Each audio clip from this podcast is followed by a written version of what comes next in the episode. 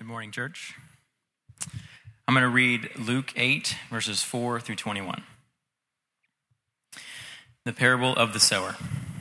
And when a great crowd was gathering and people from town to town came to him, he said in a parable A sower went out to sow his seed, and as he sowed, some fell along the path and was trampled underfoot, and the birds of the air devoured it. And some fell on the rock, and as it grew up, it withered away because it had no moisture. And some fell among thorns, and the thorns grew up, and it and with it choked it. And some fell into good soil, and grew and yielded a hundredfold. As he said these things, he called out, He who has ears to hear, let him hear. And when the disciples asked him what this parable meant, he said, To you it has been given to know the secrets of the kingdom of God. But for others, they are in parables, so that seeing they may not see, and hearing they may not understand. Now, the parable is this the seed is the word of God.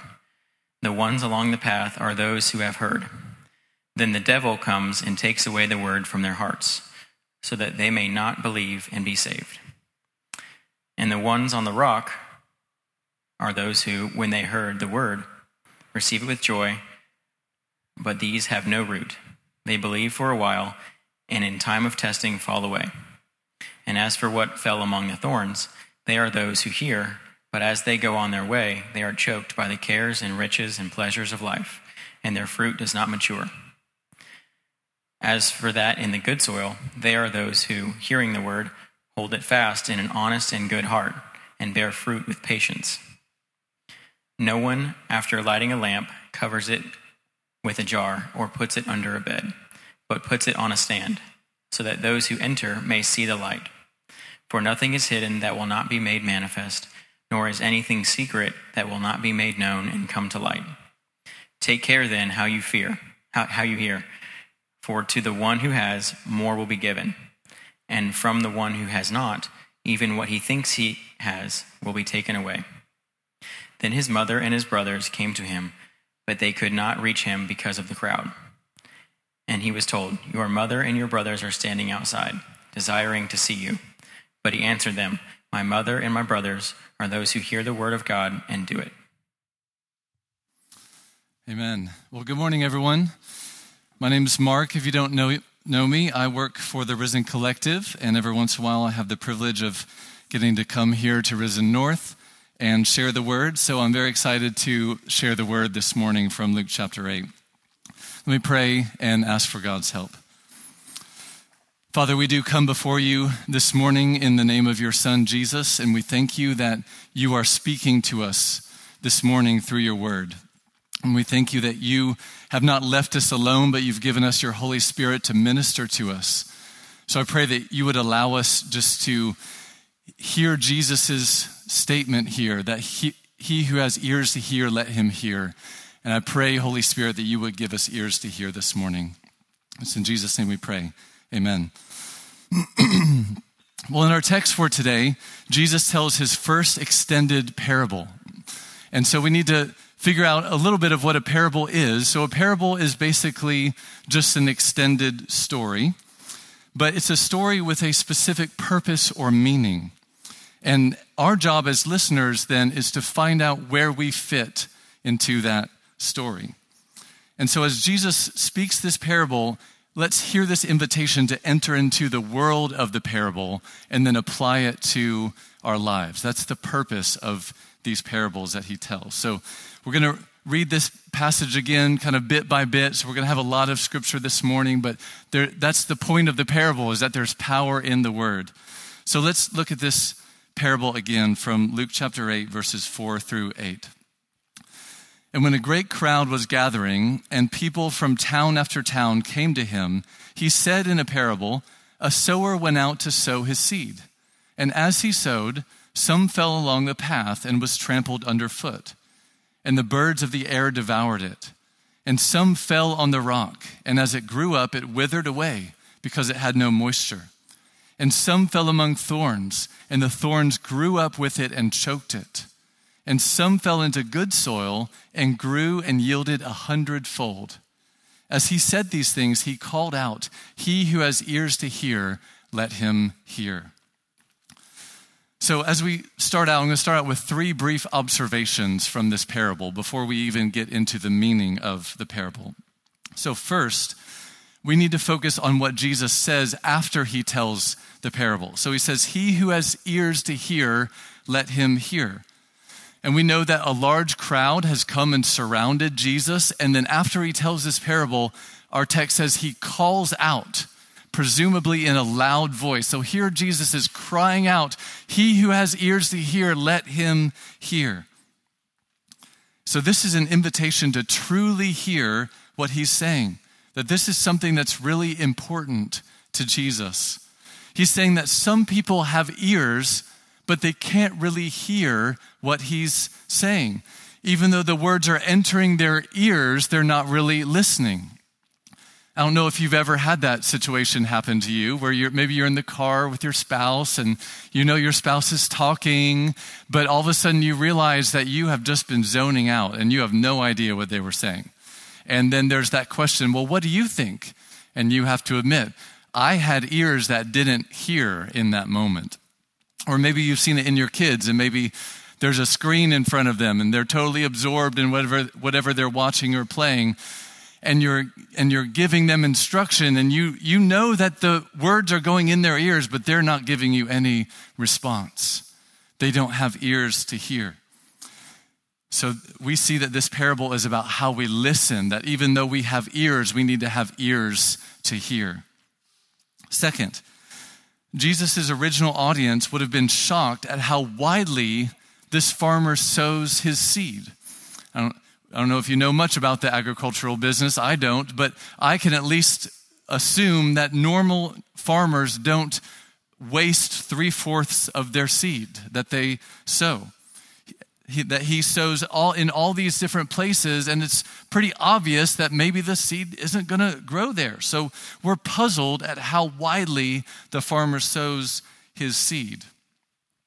And so that question we're going to kind of have to put a pin in for a minute and hold on to and see if we can come up with an answer for why this farmer sows his seed so widely as we go through the meaning of the parable. But, third observation, we're equally as shocked at how much fruit this seed produces.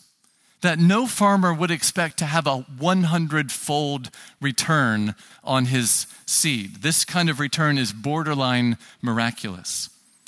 So, even though we're puzzled at how widely the farmer sows his seed, we're also equally amazed at the bumper crop that comes in with the one fourth of the seed that actually bears fruit.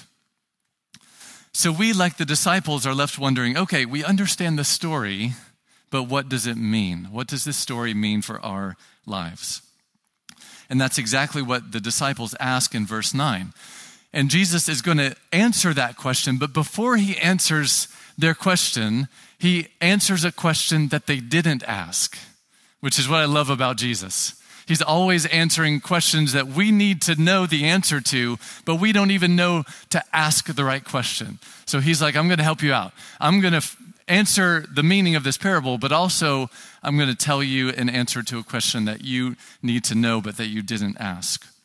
So here's what Jesus says in verse 10 To you it has been given to know the secrets of the kingdom of God, but for others they are in parables, so that seeing they may not see, and hearing they may not understand.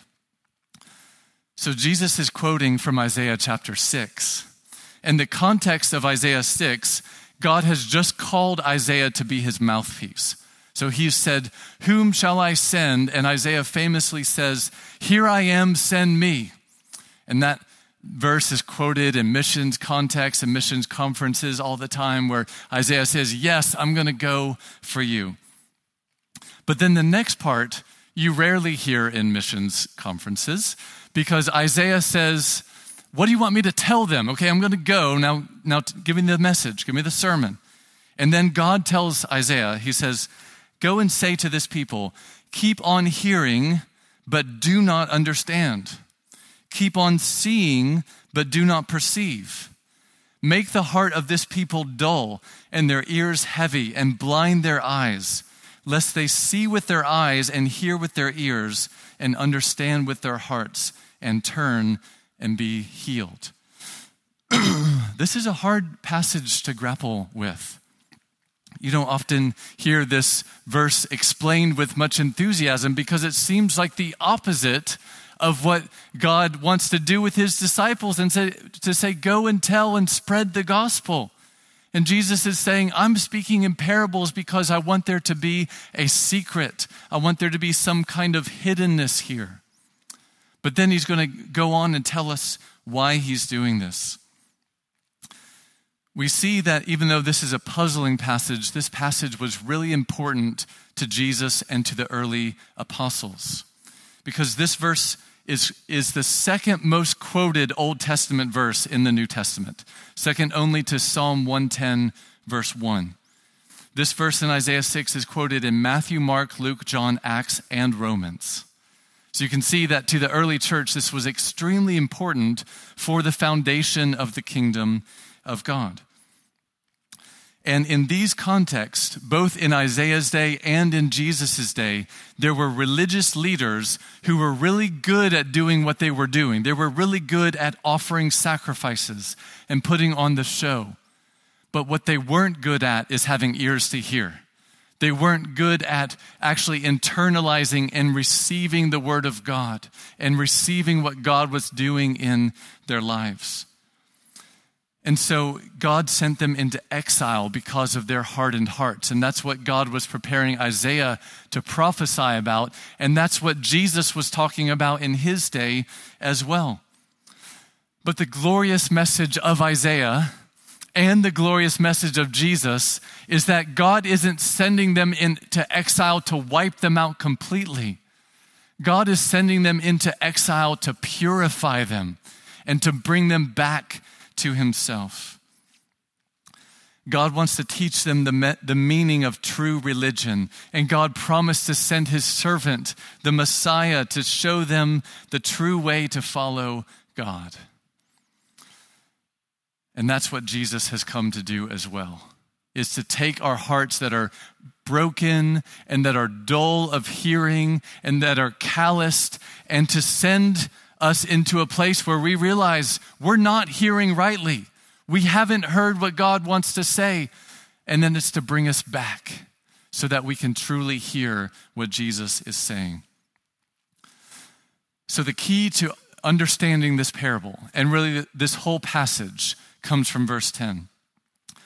When Jesus says, To you, disciples, it has been given to know the secrets of the kingdom of God but for others they are in parables, so that seeing they may not see and hearing they may not understand. The disciples get to know the secret of the kingdom of God. The kingdom of God has come as a secret, but God has given his disciples the ability to know that secret. The kingdom of God is like a two way mirror, like in those movies you watch where someone's being interrogated. So, on one side, you can see through the glass you can see clearly. But on the other side, you can't see through it all. It's just a mirror. Those who are given the gift of sight can see through the glass. Those who are given the gift of the secret of the kingdom of God are the ones who can see clearly. They're the ones who can hear rightly. So, what's the difference? How do you get in on this secret? Jesus says it's not about how hard you try. It's not about putting on appearances, it's a gift. God's grace is the only way that you can enter into the kingdom of God. And like Jesus' disciples, this gift is available to you. This gift of the grace of the kingdom of God is available to you as well. Anyone can get in on this secret. And that's the point. That's the gospel message that Jesus came to reveal. So I'm saying this now because I want to set up this parable rightly. Because I know, at least from my heart, when I read this parable, it's a well known parable, it's in many of the Gospels, I can instantly go to the application of, okay, I need to work harder. Okay, I need to make sure that the soil of my heart is in the right place. And in one way, that's true. We do need to work hard, and we do need to apply with all diligence, hearing correctly. But we can't start there the starting point has to be the grace of God. The starting point has to be the gift that God has given us. Because if we start with our works, then we're missing it, just like the Pharisees did. And Luke has already given us some examples of what this looks like in the previous passage. So, this is what Sean preached on last week. At the end of Luke chapter 7, when Jesus was eating at a Pharisee's house, and this woman, who's described as a woman of the city, a sinner, she came in and she washed Jesus' feet with her tears and her hair. And the Pharisee looks down on her, scoffing at her because of her sin. But then he responds, saying, He who has been forgiven much loves much, but he who is forgiven little loves little. And then in Luke 8, the very beginning of Luke 8, 1 through 3, we have another similar story. Let's look at that together. Luke tells us soon afterward, Jesus went on through cities and villages, proclaiming and bringing the good news of the kingdom of God. And the twelve were with him, and also some women who had been healed of evil spirits and infirmities. Mary, called Magdalene, from whom seven demons had gone out, and Joanna, the wife of Chuza, Herod's household manager, and Susanna, and many others who provided for them out of their means. So these are women who were prostitutes and who were demon possessed and people who were on the outskirts of society who are now following Jesus as his disciples. And so I think Luke has intentionally placed these stories right before the parable of the sower to help us see what it means to be a true follower of Jesus. The point is not, are you good enough to receive the kingdom of God? It's those who have been delivered from their sins who now follow Jesus the closest. so the point is don't let any part of your self sufficiency choke out the life of the kingdom of God. Don't let your heart that so often moves into self sufficiency choke out what God wants to grow in the soil of your hearts the grace of God has to be the foundation of his kingdom. It's a secret, and God is the one who gives away that secret. so now that this foundation of grace has been established, let's look at how Jesus interprets the parable. So here's his interpretation starting in verse 11. Now, this parable is this the seed is the word of God. The ones along the path are those who have heard. Then the devil comes and takes away the word from their hearts, so that they may not believe and be saved. And the ones on the rock are those who, when they hear the word, receive it with joy. But these have no root. They believe for a while, and in time of testing fall away. And as for what fell among the thorns, they are those who hear, but as they go on their way, are choked by the cares and riches and pleasures of life, and their fruit does not mature. As for that in the good soil, they are those who, hearing the word, hold it fast in an honest and good heart and bear fruit with patience. So I have four observations about Jesus' meaning of the parable here. First, Jesus tells us that the seed represents the word of God. So, of course, this connects with our theme of hearing. For the word of God to be internalized, it has to be heard. But not only does it have to be heard, but it has to be heard with the right soil or with the right heart. The seed will grow if it's in the right environment. In the world of this parable, there's no such thing as a defective seed. The seed is always going to grow if in the right environment. The Word of God is powerful, and if given the opportunity, it's going to grow into maturity and bear fruit. So I just finished reading Marilynne Robinson's award winning book, Gilead. It's a great book. I'd commend it to you if you have some spare time. And the main character in the book, his name is John Ames, and he's a pastor. And he talks about the ministry of the word on a Sunday morning. He says, Sometimes I have loved the peacefulness of an ordinary Sunday. It's like standing in a newly planted garden after a warm rain. You can feel the silent and invisible life. All it needs from you is that you take care not to trample on it. I love that. God's word is powerful.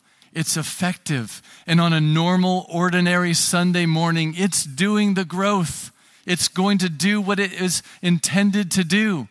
We just need to take care not to trample on it with our own self sufficiency. As we hear it, God will bring the growth. Trust in Him to bring it. We don't have to add anything to it. Trust in Him week after week after week that He's going to bring the growth. He's going to bring the growth in you. He's going to bring the growth in your kids, in your family. You might not see it right away because you're so up close to it, but as you're faithful to internalize the word and to look for what you can believe in and believe anew and afresh in the promises of God, He's going to bring the growth. That's what the word of God does. It doesn't need any gimmicks to accompany it. It doesn't need a bunch of flashing lights doesn't need a projector that's working at full strength, doesn't need anything other than the power of God to bring about the growth. That's what Jesus does. Second observation faith is the right response as we hear God's word. The right response is faith. So the first seed gets eaten by the birds. Jesus tells us in verse 12 the ones along the path are those who have heard. Then the devil comes and takes away the word from their hearts so that they may not believe and be saved. They hear the word, but they don't respond in faith. So that's the goal is hearing, responding with faith. So the word is meant to bring about this response of faith in our hearts. And if we hear without faith, that means that seed has been stolen from us. And it's similar with the second seed. It grows for a little bit, but it doesn't have any root, and so it dies off. Listen how Jesus describes their fate in verse 13. And the ones on the rock are those who, when they hear the word, receive it with joy. But these have no root. They believe for a while, and in time of testing, they fall away. Notice here that there is initial faith. There is initial joy here in receiving the word, but it's not faith that lasts. When there's a time of testing, the plant withers. So the right response to the word is faith, and the only faith that remains, the only faith that's real, is faith that lasts, even through times of testing. Third observation Self sufficiency is the great enemy of lasting fruit. Self sufficiency is the great enemy of lasting fruit. For the first seed, Jesus tells us that it's the devil that snatches up the seed. And the Bible is clear there's a real spiritual enemy out there. We can't see him, but I think in our context, we probably need to lean into that a little bit more and realize that there's real spiritual, spiritual warfare going on out there. He's cr- prowling around like a roaring lion, wanting to devour, wanting to steal the seed that was sown. And in Luke's gospel, the only other time the name devil is used is in the temptation of Jesus scene in Luke chapter 4. And the devil tempts Jesus three times, and each temptation, I think, comes from the root of self sufficiency. He says, You're hungry, Jesus. Why don't you make some bread for yourself? You've got the power to do that, so go ahead and provide for your needs. He says, Jesus, you want the, the kingdom of God to come to earth? Well, why don't you just bow down to me and I'll give you all the kingdoms that I have right now? We can make that transaction right now. Then he says, You want protection? Why don't you just test God and make sure that you can get the protection that you need? The root issue of all three of those temptations is self sufficiency. You can provide what you need on your own. You don't need help from anybody else. But you know what Jesus says? My bread is not just physical bread, but the Word of God. I get sufficiency from my Father, not from myself. And that's how he fought against the temptations of the enemy is by saying, I'm dependent on the Father to do what I'm called to do. And if Jesus, the Son of God, does that, how much more do we need to put to death our roots of self sufficiency and look to our Heavenly Father? The devil wants to lure you into the trap of self sufficiency. So when, when we think about spiritual warfare, maybe we think about like seedy drug deals and prostitution and, you know, things like that. And yes, the devil is at work at that. But the devil can be just as active in the suburbs, in families who provide good, clean fun for their kids and have all the money that they need. In their comfort, it's easy to, for the devil to make them forget God and think that they don't need him. And that's been the devil's trick all along, trying to tempt us into believing the lie that God is keeping something from you, so you need to take matters into your own hands and do it yourself. Self sufficiency is the enemy of faith. To hear the word of God rightly is to know that it is God who gives you what you need. So we see self sufficiency in the attacks of the devil, and we also see it in the problem of the second seed. So the second seed falls away after a time of testing because it doesn't have a root. Jesus says they believe for a while, and in time of testing, they fall away. Their faith doesn't last. And in the Bible, it's only faith that lasts that's true faith. Their time of testing has revealed that they're not looking to God through the eyes of faith to provide everything that they need. They're going to other sources, but those other sources are shallow. So I think this is an invitation for us to do a heart check. When things get hard and it's an opportunity for faith to persevere in your life, what are you tempted to go to instead? What's your go to comfort? When things get hard? Is it food? Is it making sure you have a happy family? Is it comfort? Is it success in your job? Whatever substitute you run to, it's going to be too shallow to provide the depth that you need for the roots of your faith to drink in deep and get the water that you need. So go to war against those false comforts. Enjoy them as God's blessings, but don't go to them as something they weren't made, made for. Go, go to God as the one who sustains you and helps you and comforts you in times of need. The third seed grows even more than the other two, and it actually produces a little bit of fruit. But that fruit doesn't mature, it still does not achieve its intended purpose. And so Jesus tells us that it's choked out by the cares and riches and pleasures of life. Cares and trials can choke out your faith. They can tempt you into trying to get what you want by your own means. But at least equally as dangerous, and perhaps even more so, are riches and pleasures, that they also can choke out the fruit that God intends for the Word of God in your life when everything's going wrong in your life, it can often bring us to our knees. It can bring us to a place of depending on God because we know that only God can deliver us from these things. But how about when everything's going right? How much more should those situations bring us to our knees? That material blessings are gifts from God, and we should be thankful for them. But how often do they lure us into the world of self sufficiency? Thinking that we can meet all of our needs ourselves. So I think this is an opportunity to take a step back and think about our mission as a church. Think about our mission in partnership with the Risen Collective. The Risen Collective exists to help plant more churches in the greater Houston area and around the world. And statistics show that the more often you have a church plant, that's when new believers, that's when God saves people and brings people into the faith, is when there's new churches that are planted.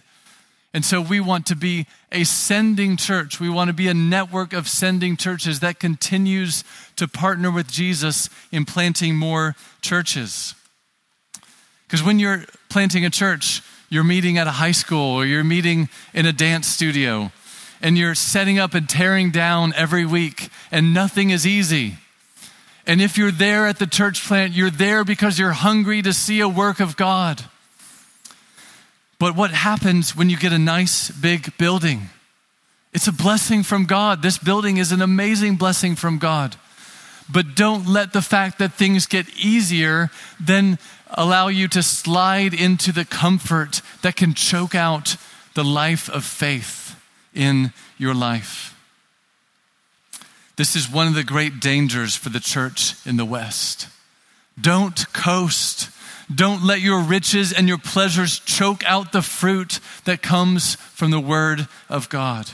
Cultivate a life of faith, knowing that whether in poverty or in riches, you are radically dependent on God every single day. That's why we want to continue to plant churches. That's why we want to set things up where we're not just going to slide into comfort.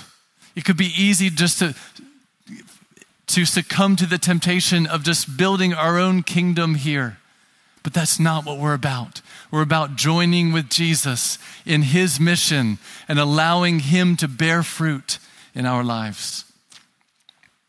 Fourth observation only the plant that bears fruit and remains is truly a part of the kingdom of God. Only those whose fruit remains are truly saved. Only the fourth seed repre- represents those who are in the kingdom of God. Sometimes when the Bible talks about salvation, it talks about a moment of salvation, that moment when you go from death into life. But then there's other times when the Bible talks about looking at the whole life as how God saves your whole life. And this is one of those moments when Jesus is talking about the fruit that comes from your whole life. Only your lasting, persevering fruit is what's a sign of that moment. So it's not your fruit that saves you. I can't say that enough. You're, we're not about producing fruit so that we can be saved, but a whole life lived that produces lasting fruit is a sign of that moment of true salvation. And I think that's why this parable, connected with the quotation from Isaiah 6, was so important for the early church. That it helped explain why people who appeared to have fruit were not actually a part of the kingdom of God.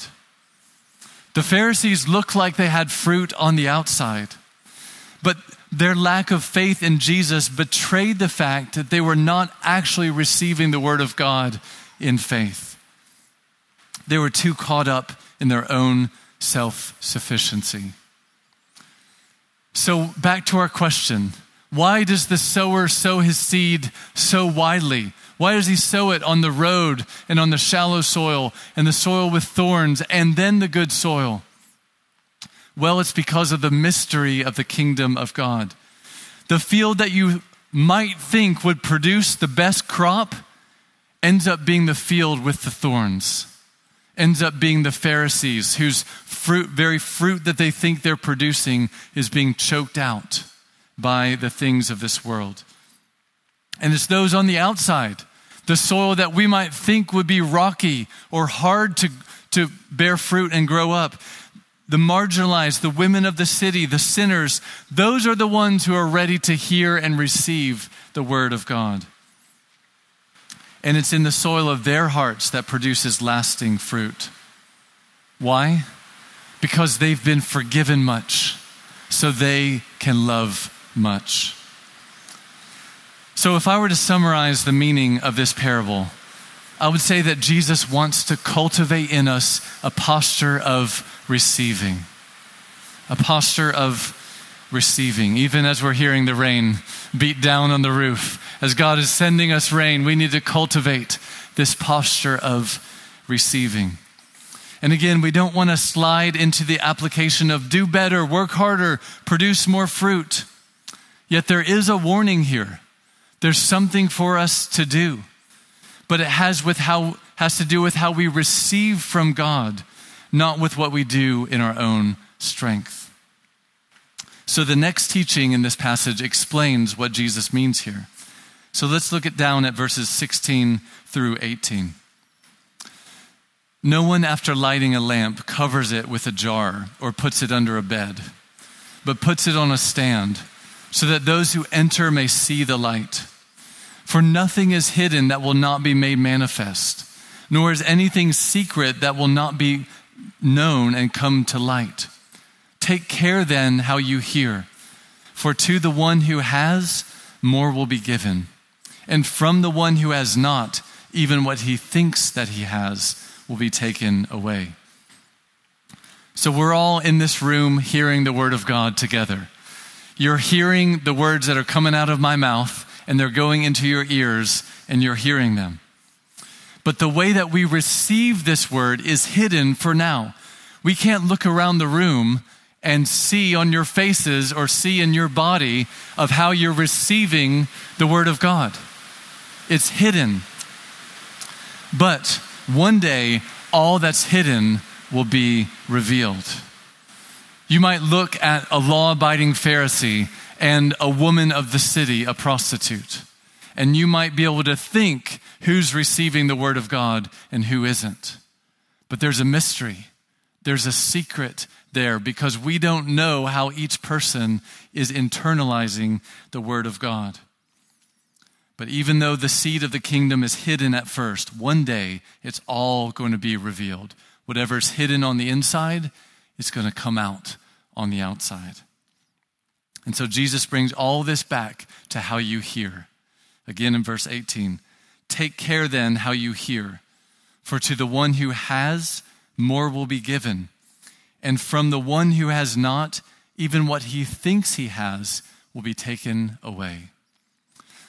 It all comes down to how you hear the word. Do you hear the word with the posture of receiving and respond with faith?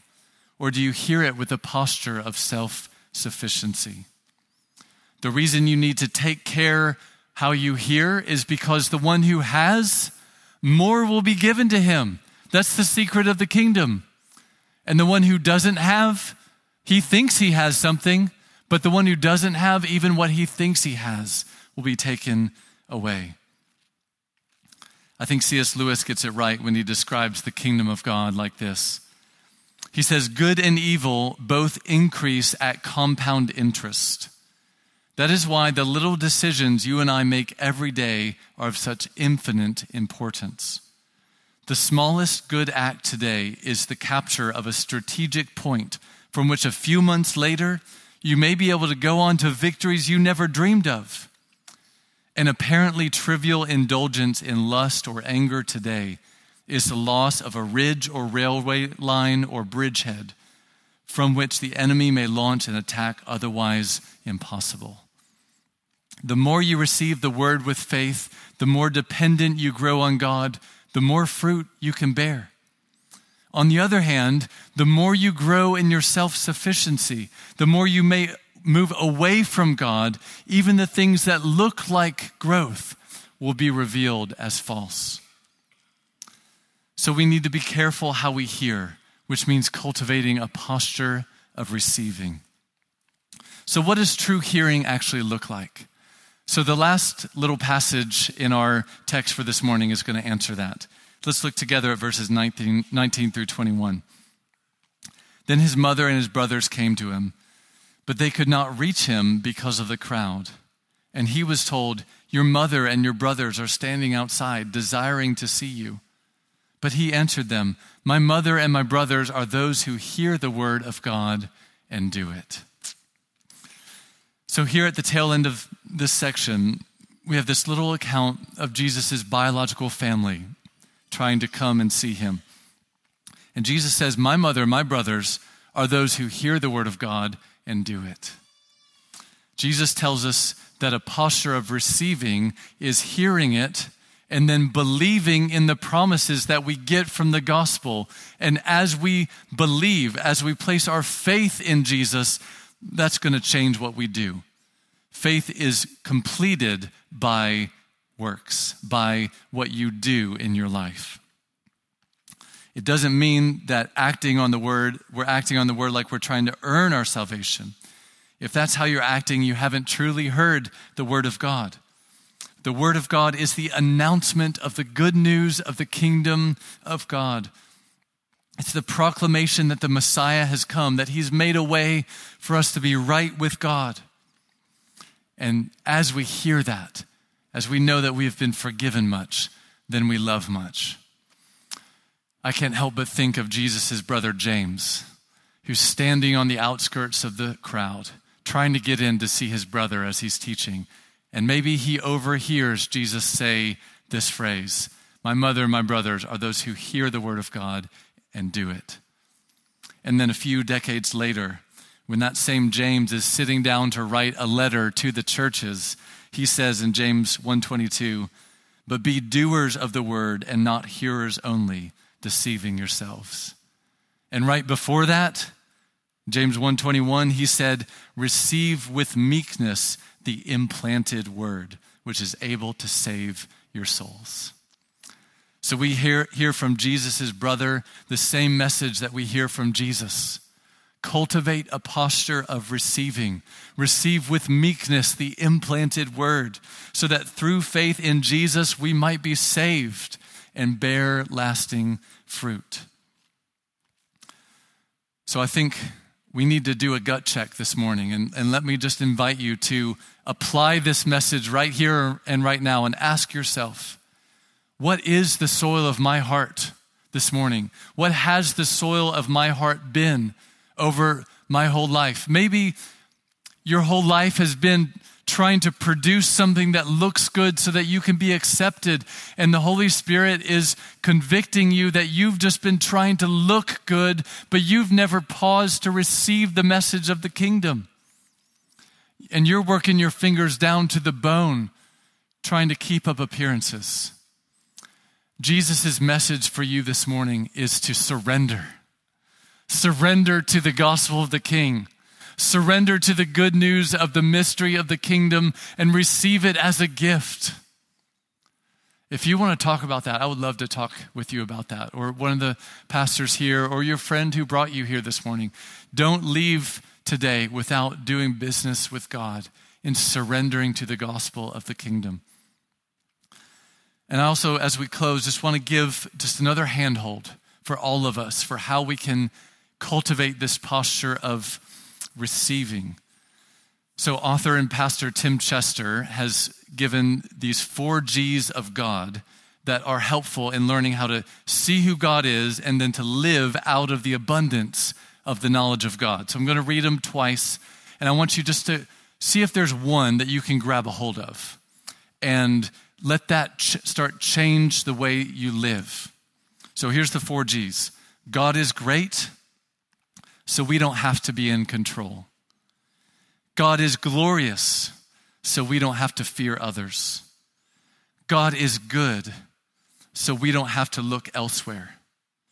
And God is gracious, so we don't have to prove ourselves. Just grab a hold of one of those. Maybe there's one area where when I was reading it, you're thinking, yeah, I do that all the time. Focus on who God is. So here they, here they are one more time God is great. And because we believe that God is great, you don't have to be in control. You can lay that down this morning. God is glorious. He is altogether glorious and mighty. And because of that, you don't have to fear man. You don't have to fear that meeting tomorrow morning. You don't have to fear whatever person makes you feel anxiety because God is glorious and God is good. We don't have to look elsewhere to any other comforts because of the goodness of God. And God is gracious. So we don't have to prove ourselves. You don't have to prove anything because of the kingdom of God. Grab onto one of those this week. Believe in the promise of who God is and let that faith change the way you live and bear fruit. Let's pray. Father, you have spoken this morning in the person of your Son through your word and we want to receive. Would you keep away the attacks of the enemy? Would you dispel any attempt to steal the seed of this word?